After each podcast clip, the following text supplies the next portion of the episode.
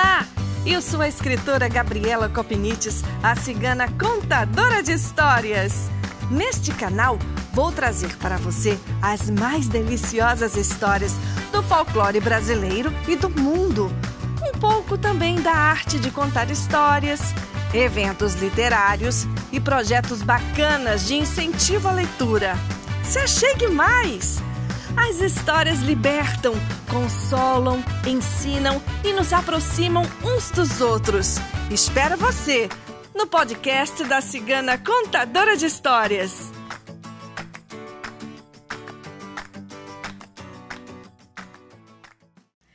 Essa história veio dos Estados Unidos, do site old time short stories ponto com. Um site que tem um monte de histórias muito lindas, e esse conto ilustra lindamente a importância do professor, principalmente na vida de uma criança. E essa é a minha singela homenagem a todos esses profissionais que carregam a nobre e ainda pouco valorizada missão de ensinar. A minha história se chama A Mão da Professora. O dia de ação de graças estava próximo. A professora da primeira série deu à classe uma tarefa divertida: fazer um desenho de algo pelo qual eles eram gratos. A maioria da classe era formada por crianças vindas de famílias de poucos recursos, sabe? Mas, ainda assim, muitos ainda conseguiriam comemorar o feriado com peru e outras guloseimas tradicionais dessa época, né? Esses elementos, pensou a professora, seriam com certeza o tema dos desenhos dos alunos. E ela acertou em cheio, menos com um. Uma das crianças fez um tipo bem diferente de imagem. Deixa eu contar para você a respeito desse menino. Ele era um bocado diferente dos outros. Apesar de todos serem crianças de baixa renda, esse vivia numa situação ainda mais delicada. Magrinho, sempre muito quieto, sempre sozinho, sem brincar com ninguém. Enquanto as outras crianças brincavam no recreio, o pequeno só queria ficar perto da professora.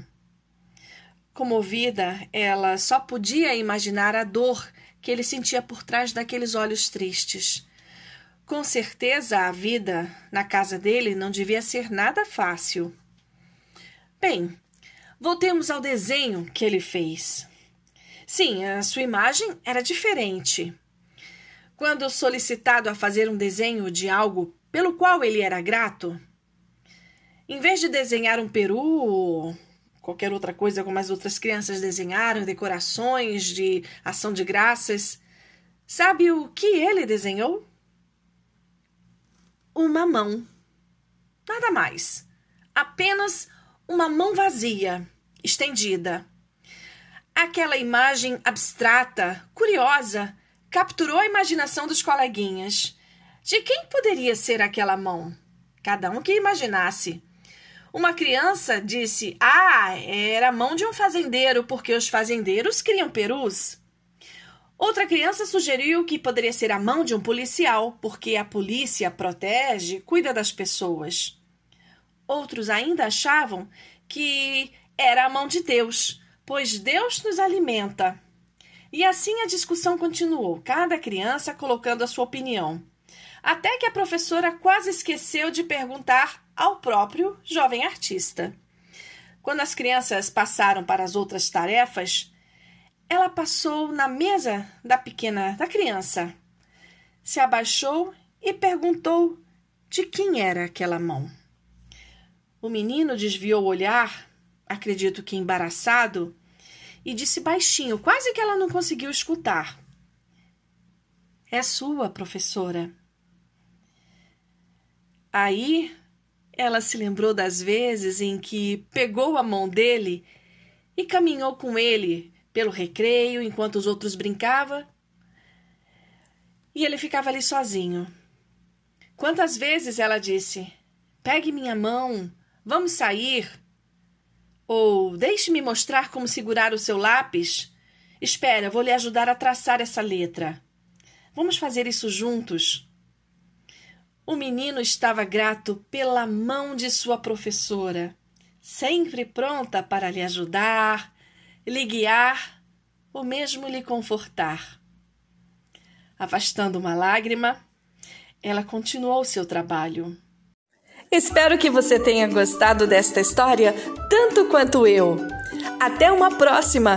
Um beijo grande da cigana contadora de histórias!